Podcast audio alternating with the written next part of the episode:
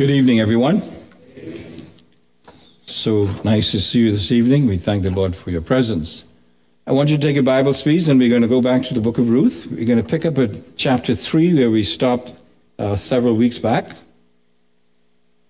This is a wonderful book. This is talking about the Word of God. This is a book that really amazes me. It's such a it's a, it's a wonderful piece of literature. If you know literature at all and you read this, if you, if you look at it from a point of view of being a drama or a novel or a play, the, the, the, the, the characters are there, the plot is there, the twists and turns, the hidden meanings, as it were, in certain phrases, the code meanings. From a prophetic point of view, it, it's, it's rich with poetry. It speaks of our Lord Jesus Christ. Without this book, we would not be able to understand how Jesus could be born the way he was. This is one of the most significant book dealings with the incarnation, in the sense that it, uh, uh, Jesus was born of Mary. Wonderful book here, and sometimes we lose it. Uh, and uh, I hope we could take a, a little look at it tonight and maybe next week as well. But you remember the story. Uh, the family left uh, the house of bread, Bethlehem, um, because went looking for a job because things were tough. The economy must have been down. So they had to go looking for a job in another country that was not of the same culture or background as Bethlehem. You know the story. When they went over, the husband died first, leaving uh, uh, Naomi as a widow. Uh, shortly thereafter, her two sons who had married, again against really Jewish law, two Moabitess women, uh, uh, they died as well, and so Mary was left a widow indeed. And she decided to go back home to the house of bread because she found out that the economy had started to come up. The actually the the the the, uh, the drought had been lifted, the famine had been lifted, and uh, things were back to normal, as it were. She went back empty. Uh, the people didn't even recognize her when she came back.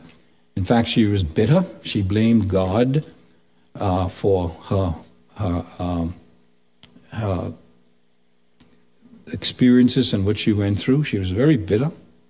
And that's why she told the ladies who greeted her back when she came back, don't call me Naomi, which meant sweet and all of that, but call me uh, bitter instead, Mar, because of the type of things. And um, you remember the story also where her two daughters in laws uh, started out with her, but she persuaded one of them to go back to her mother's house. But uh, Ruth was determined not to do so. And Ruth made a real commitment. It was a conversion, a statement uh, your people will be my people, your God's my God, and so on. Where you live, I will live, and all of that. That was a statement between a mother, uh, a, a, a daughter-in-law, and a mother-in-law. It's not have, had nothing to do with a husband and wife situation. You know the story. It's a conversion statement here, and um, it shows. It begins to shows the character of this woman Ruth, who became a significant uh, part of the, uh, of the bloodline of Jesus Christ. Uh, she goes back, and now we come to chapter 3, and that's where we'll pick up this evening. You remember just before chapter 3 as well, um, Naomi probably explained to Ruth some of the Jewish customs. One was that there was a law that um, those who owned fields that had uh, grain in it and so on, they were only to go through the field once in reaping it, and they were to leave sheaves behind so the poor could come. It's what we what was called the law of the poor, and I think we have that in one of our one of our slides. I don't know if you can show that one. This is a custom that was reflected there at this particular time. It says in Leviticus 19:10, "Do not go over your vineyard a second time or pick up the grapes that have fallen. Leave them for the poor and the alien." I am the Lord your God. The poor of the homeland and the alien, those who come from away. And she fitted into that particular one, you see. And if we had time to develop the implications of this truth, God cares for the poor of our own land as well as the poor of those who come from other places as well. That has a lot to say upon how we treat people who come to our country today, by the way. All right? So that's one of the customs reflected here. And so Naomi, uh, I'm sorry, uh, um, Ruth did that. And when she went to the field, it's a very uh, point, poignant statement that is made that it happened that Boaz, who was the owner of the field, came by at the same time that she came in. Now, that's an amazing statement in light of the fact that without him seeing her, there would be no Jesus Christ. Did you hear that? Without him seeing her at that time, there would be no Jesus Christ. But the scripture says it just happened that he saw her. That's some of the words you have to use in the phrases. You see how God is sending a message concerning his providence. He's going to mention that two or three times. It just happened. It just happened. That's an indication that God is the one who's controlling it, not people.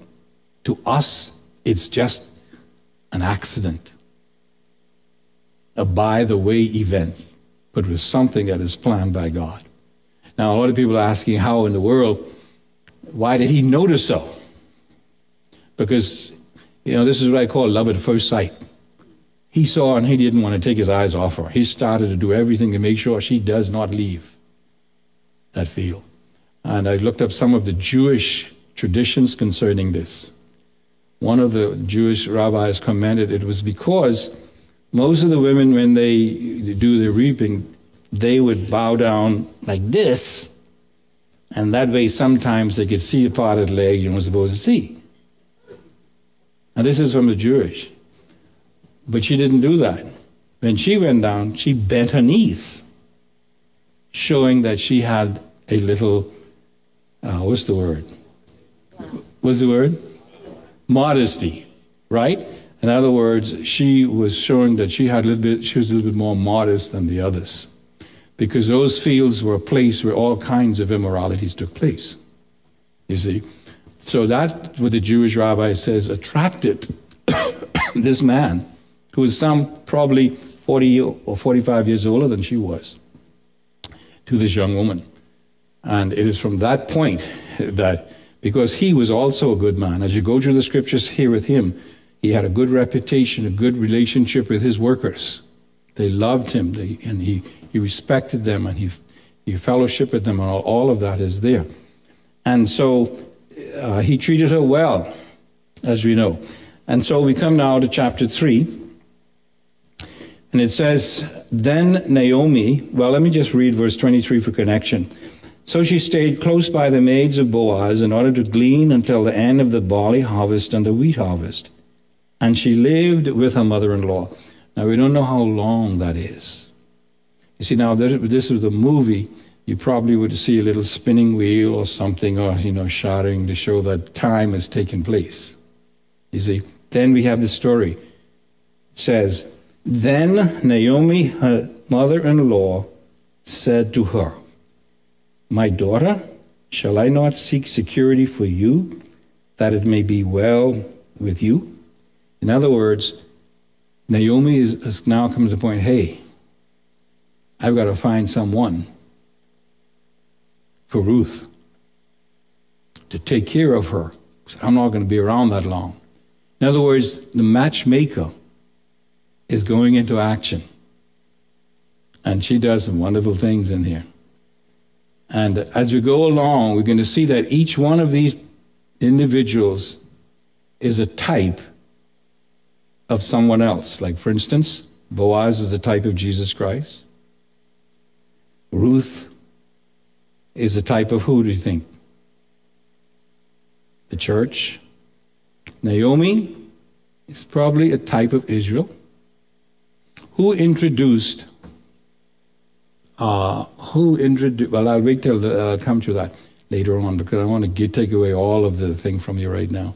But each one of these individuals, a type of uh, significant people in our lives as the people of God.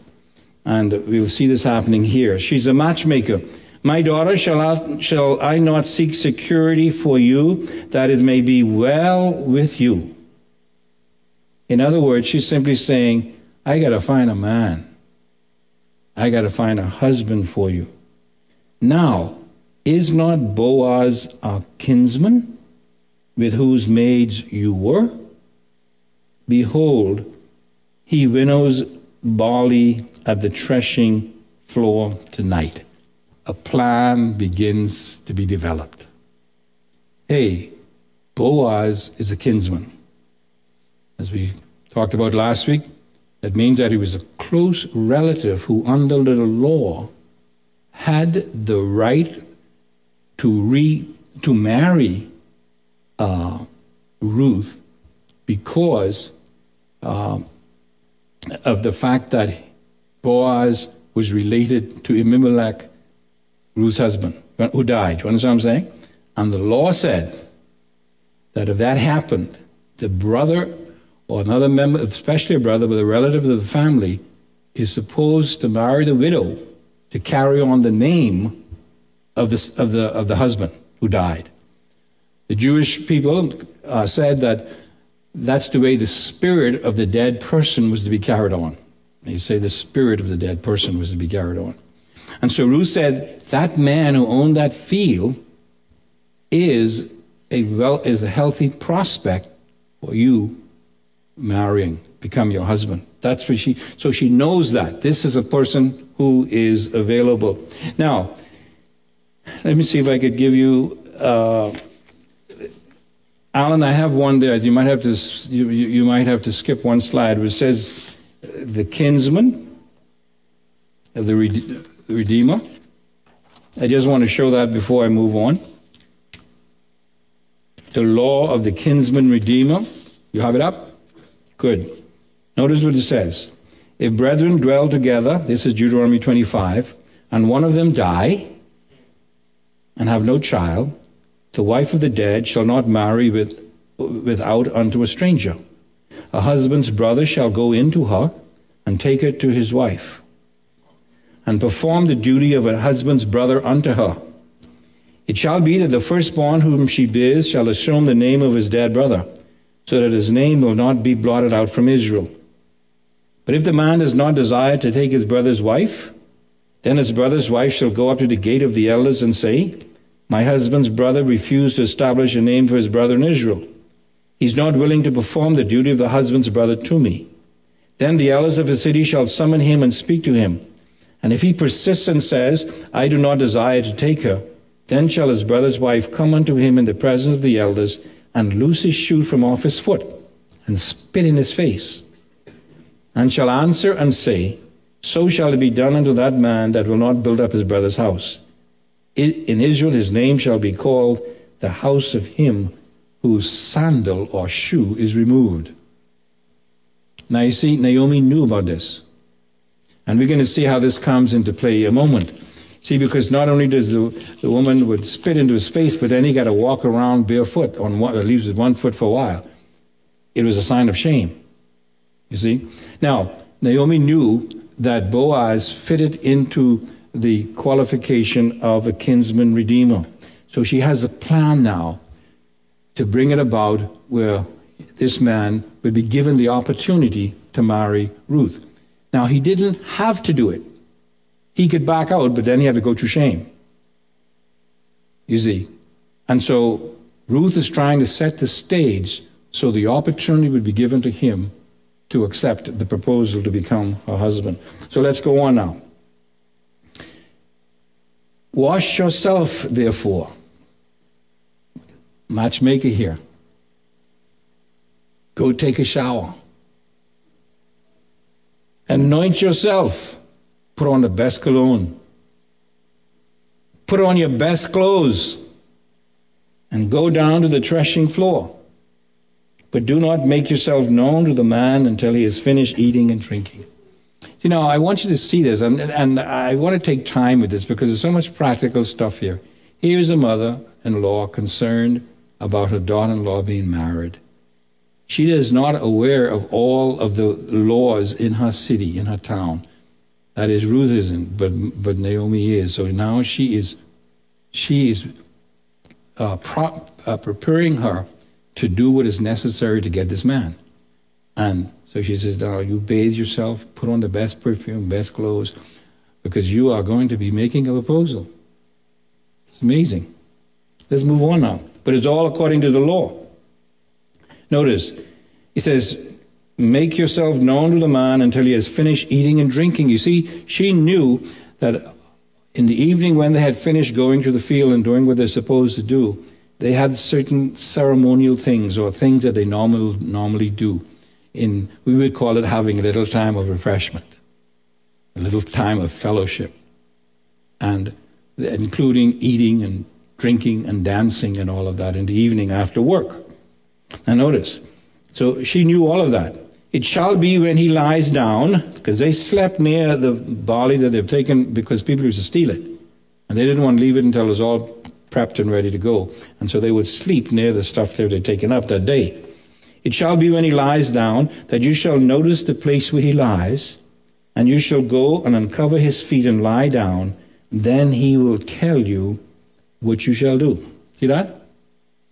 In other words, he Naomi knew that once Ruth did this, Boaz would realize what she was doing and why she was doing it. You do this, and he will tell you what to do. You understand? She knew the customs. Ruth didn't, you see. A lot of people read this and think that she was being very forward and she was trying to uh, entice him to have sex. That is not true. That's not this scene at all. This is strictly according to the custom. And she was being a modest woman. This was, has, has no, in no way reflects upon her character at all. In fact, it highlights it as being a very virtuous woman. Notice what she says. So she said to her, All that you say I will do. Again, this shows the good relationship between a mother in law and a daughter in law, but so many people say don't exist. But here, they have a good relationship. I'll do what you say. I shall follow your instructions. So she went down to the threshing floor and did according to all that the mother in law had commanded her. When Boaz had eaten and drunk and his heart was merry, he went to lie down at the end of the heap of grain. And she came secretly and uncovered his feet and lay down. Now, again, that simply means that. He didn't mean he tried, he tried, she tried to take off his clothes. It's amazing how people try to turn this into a, into a, a, a very immoral action. It? That was the custom. You see? Uncovering here is like a, is an indication. Really, it was the act, it was a, it, it was a proposal. It was saying, I want you to consider to marry me. You'll see that as we go along. That's what it really meant. All right. Now notice verse 6. It says, uh, was a, it happened. That's another time. If you look back to chapter 2, verse 3, the said thing, it happened that uh, Boaz came. Now he says it happened in the middle of the night that the man was startled and bent forward, and behold, a woman was lying at his feet. He said, Who are you? And she answered, I am Ruth, your maid.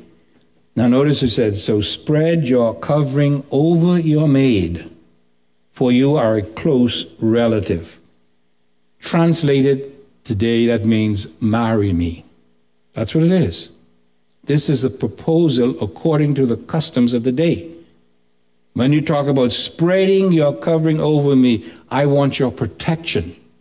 I want you to your protection as a husband over me is what she was actually saying. That was according to the custom of the day.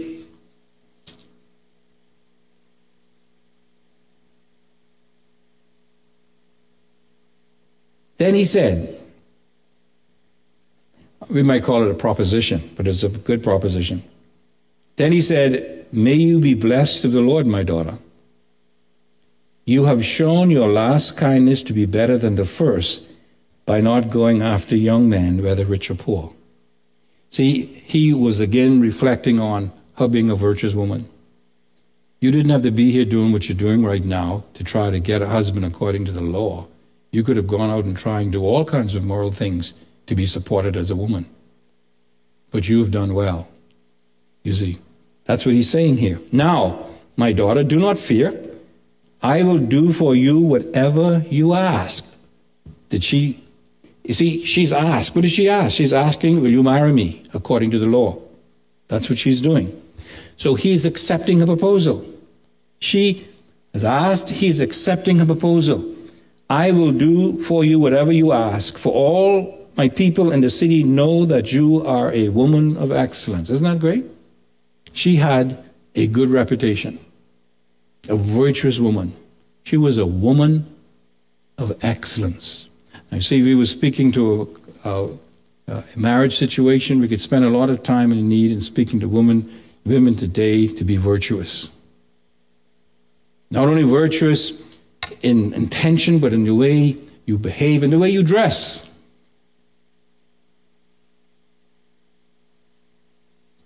But you see, if I spend time on that, I get criticized for that. But let me tell you, something just happened uh, last week. I spoke at uh, the Kingsway uh, graduation, right?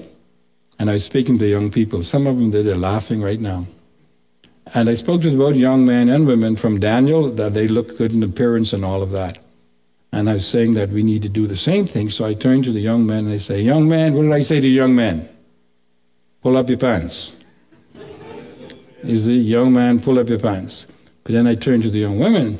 I said, Cover your belly button and hide your headlights. If it's too short to pull down, then don't put it on invest a little bit more in some yardage.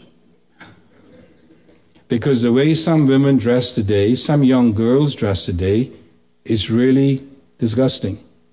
In fact, it's embarrassing.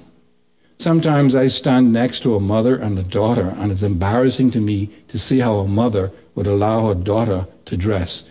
You could see all of the headlights, nothing in imagination, and the mother does nothing about it. You see? Ruth is not a woman like that. She was a woman of excellence. She was a virtuous woman. And, uh, and uh, that is important for us to see because she falls into the line of Jesus Christ. But anyway, now notice, a woman of excellence. Now here's the purpose. Now it is true, I am a close relative.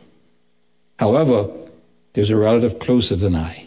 Uh oh, there's a problem now. See, this is why this makes such a wonderful story. Everything going so good. The plan is going good, man. You know, set right up. She approaches the man, she makes the proposal, and he's ready to accept it. That is the problem. There's a fly in the ointment. There's someone else who should be given the choice before he does, because it's a closer relative, you see. Now, notice. It is true I'm a relative. However, there's a relative closer than I. Problem. He said, But remain this night. And when morning comes, if he will redeem you, good. Notice the word redeem. You see, it's the idea of buying back, paying in order to cover what is lost or owed. But if he does not wish to redeem you, I will redeem you as the Lord lives. Lie down until the morning. In other words, he's accepted his proposal. And he says, But I got to take care of this business first. So she lay down at his feet until morning and rose before one could recognize another. And he said, Let it not be known that the woman came to the threshing floor. Again, she's tr- trying to protect her, her reputation, and everything else. Again, he said, Give me the cloak that is on you and hold it out. So she held it, and he measured six measures of barley and laid it on her then she went to the city. Provision now. Here. But this is where some of the codes come in. Remember? Naomi said, Do everything he tells you to do, because he would recognize what he was supposed to do. Right? And now he's doing it. And he gives her seven. He shows six? Why didn't he give seven? Why didn't he give five? See, that's the code. He was sending a message back to Naomi by giving six. Why? You remember? Well, no, let me I'll come back in a minute because I, I, really want you to see the beauty of this passage. He says, and again he said, Give me the cloak, it's on your hand, on, and hold it out. She's, she held it out, and he measured six measures of barley and laid it on her. Then she went into the city. Now, notice, when she came to her mother in law, she said, How did it go, my daughter? How is the plan working? And she told her that all that the man had done for her. She said, Notice now, these six measures of barley he gave me, for he said, Do not go to your mother in law empty handed. So, who was the barley for? Naomi. Six. Now, notice. Then she said, Wait, my daughter, until you know how the matter turns out. Notice what she said. For this man will not rest until he's settled it today. Six is a symbol to the Jewish people. There was a custom here that a person who uh, works on a, what they call a six unit basis is a gesture that they will not rest until the job is done. Why? Because God created the world in six days and he rested on the seventh. So what uh, what Boaz was telling Naomi, Naomi, I'm getting right at this and I'm not going to rest until it's done. And she got the message. She got the message. Beautiful, beautiful. Verse 4. Now Boaz went up to the gate. See, he's persistent. And he sat down there. The gate is like our parliament. This is where you discuss all the issues. And behold, the close relative of whom Boaz spoke was passing by. Isn't that amazing? Just happened to be passing by. It's amazing how the Holy Spirit writes the scriptures. So he said, Turn aside, friends, sit down here. And he turned aside and sat down. Now, this shows some indication, too, that Boaz must have been a man of authority and respect because he could direct these things in this fashion. He took ten men of the eldest of the city, because ten was a real good, powerful way of witnessing and so on. Sit down here. So they sat down. Then he said to the closest relative, Naomi, who has come back from the land of Moab, has to sell the piece of land which belonged to our brother Elimelech. So I thought to inform you, saying, Buy it before those who are sitting here and before the elders of my people. If you will redeem it, redeem it. But if not, tell me that I may know. For there is no one but you to redeem it, and I am after you. And so the man said, He isn't named yet. The man said, I will do it. Uh oh. Not a problem. That's not the answer he wanted. He didn't want that answer. Then Boaz said, On the day you buy the field from the hand of Naomi, you must also acquire Ruth the Moabitess. See, he said the Moabitess, Ruth the alien, Ruth the, the, the Gentile, Ruth, the woman that man should not, he should have married in the first place. See, that's the whole idea here. This isn't just a Jewish woman. You got to marry this woman here the widow of the deceased in order to raise up the name of the deceased of his inheritance. Remember what we read about the law? The closest relative said, I cannot redeem it for myself because I would jeopardize my own inheritance. Maybe he had already distributed to his sons and children or whatever it is, but the problem he couldn't do it. So he said, Redeem it for yourself. You may have right of redemption, for I cannot redeem it. Now that's what he was looking for. But now you have to go through the rituals. Verse 7 Now this was the custom in former times in Israel concerning the redemption and the exchange of land to confirm a matter. A man removed his sandal and gave it to another, and this was the manner of attestation in Israel. We saw that. That was happening. And this is an important part of the story, the way these, these customs were observed and how they play an important role in Jesus Christ becoming our Redeemer. All of it plays together. We're going to see it as we go along here. Without this provision, there would be no Jesus Christ. Without this provision, there would be no Jesus Christ. You can even see more of that. Notice now. So the closest relative said to Boaz, Buy it for yourself. And he removed his sandal. Then Boaz said to the elders and all the people, You are witness today that I have brought from the land of Naomi, from the hand of Naomi, all that belonged to Elimelech and all that belonged to Chilion and Mahlon. The whole family is mentioned here for the first time. Moreover, I have acquired Ruth the Moabitess, the widow of Mahlon, to be my wife in order to raise up the name of the deceased of an inheritance, so that the name of the deceased will not be cut off from his brothers or from the court of his birthplace, you are witness today. Now, I'm trying to see how to go about this because it's a little complex, a little detail, and a little. Uh, uh, it's a, it's a, little uh, steamy as well to understand what is happening here. There are people recorded in Scripture who refuse to follow this particular custom to redeem someone. And it so happened that one of the persons who refused to do it, if he didn't refuse it, there would be no Jesus Christ. Let me read you the passage and then we will stop for the night and pick it up again. As I said, it's a little uncomfortable for people to read this, but I want to read it anyway because it fits into the whole story here. Genesis chapter 38.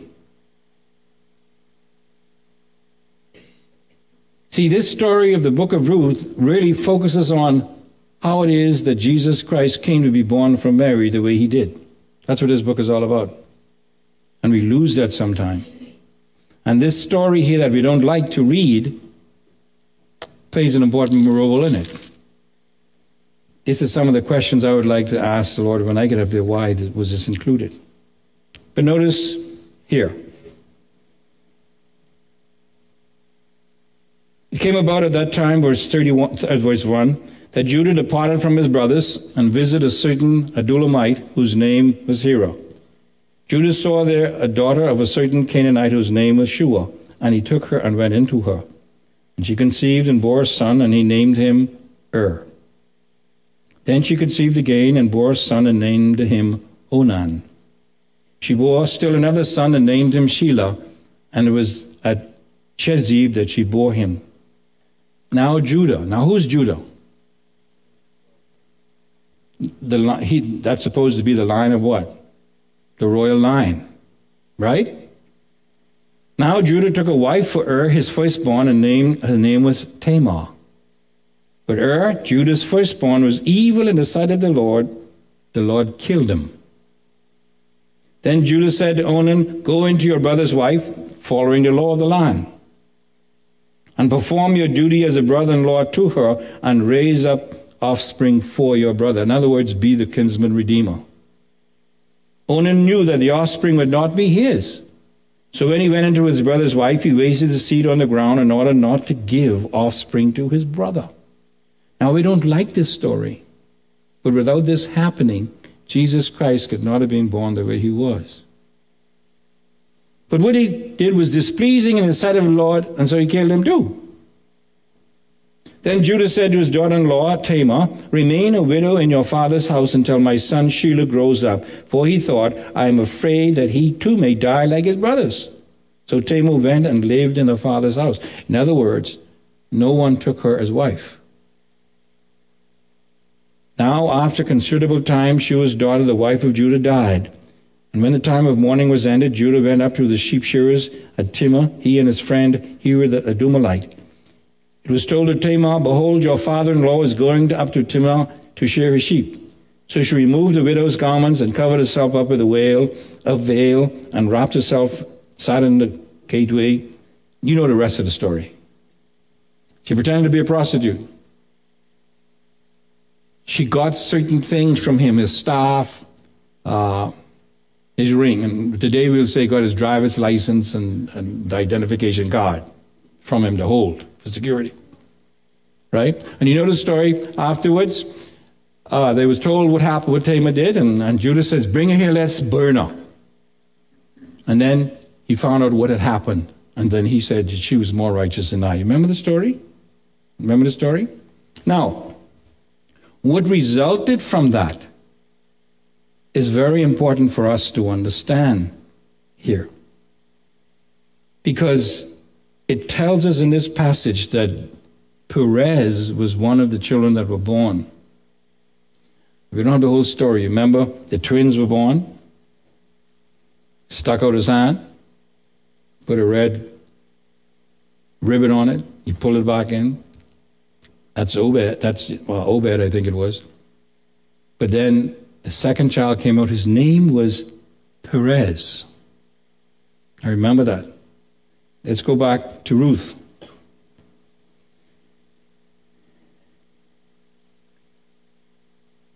He goes through the ritual. When the brother gave to um, Boaz the shoe, it was a sign of shame. But to Boaz who received the shoe, it was a marriage license. Okay? It was a marriage license. That's what you see happening here. Now notice. All the people who were in the court and the elders said, verse 11, We are witnesses. May the Lord make a woman who's coming into your life like Rachel and Leah. Who were Rachel and Leah? Wives of Jacob sons of the twelve. In other words, they were the ones who brought the people of Israel into being. Both of whom build the house of Israel, and may you achieve wealth in Ephratah and become famous in Bethlehem. That's a prophecy. Is Bethlehem famous today? Bethlehem is only a little town of 7,000 people. Today, Bethlehem is probably one of the most famous cities in the world. Why? Because Ruth, who became one of the original uh, uh, descendants of Jesus Christ, was born there. Because Jesus Christ was born there. Is it famous? You bet your life it is. Prophecy right here. Now notice. Moreover, may your house be like the house of Perez Who's the Perez? Son of Tamar, born of Judah through that adulterous relationship. Through the offspring which the Lord will give you by this young woman. Now, why would God do something like this? Use this kind of a method to bring Jesus Christ into the world? Without this book of Ruth, we would not understand what God is doing and the fact that God is, these things are not just happening, God is causing them to happen for His purpose. So Boaz took Ruth, and she became his wife, and he went into her. And the Lord enabled her conceive, and she gave birth to a son. Then the woman said to Naomi, Blessed is the Lord who has not left you without a redeemer today. May his name become famous in Israel, and it has become famous. May he also be to you a restorer of life, a sustainer of your old age, for your daughter in law who loves you is better to you than seven sons has given birth to him.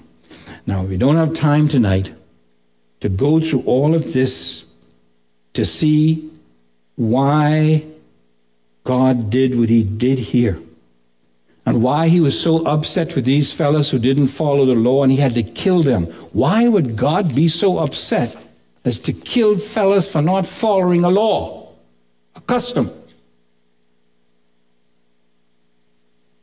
So when it says here in Ruth, may your house be like Perez, that wasn't a toast.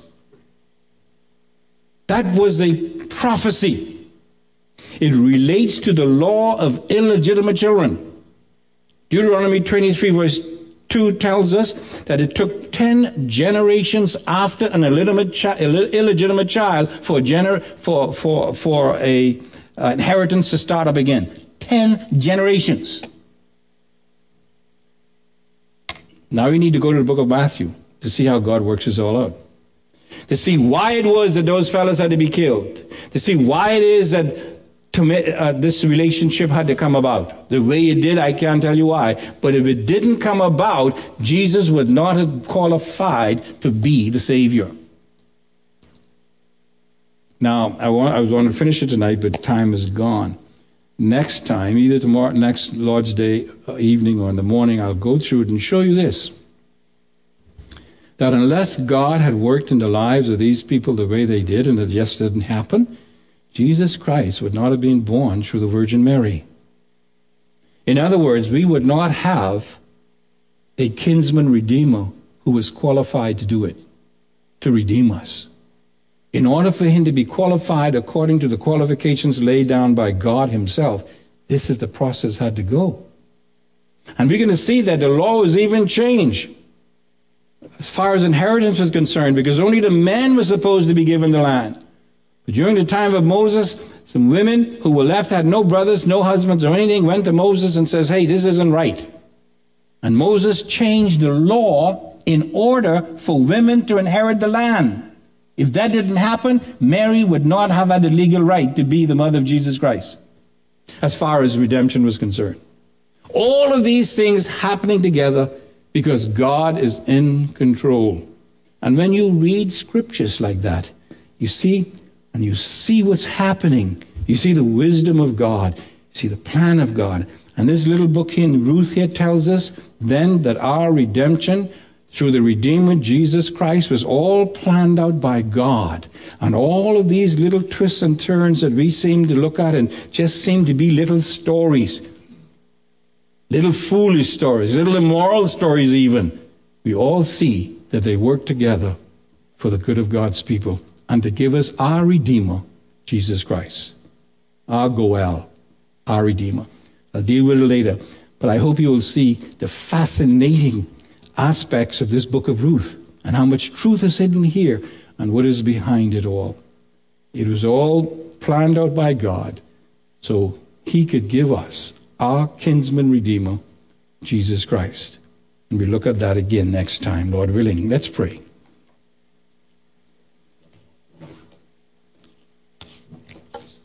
Father, we thank you that Jesus Christ is our kinsman redeemer. He's related to us now by blood, the blood that he shed on Calvary's cross. He was able to pay the price of redemption because he is sinless, and he was willing to redeem. We thank you for that fact.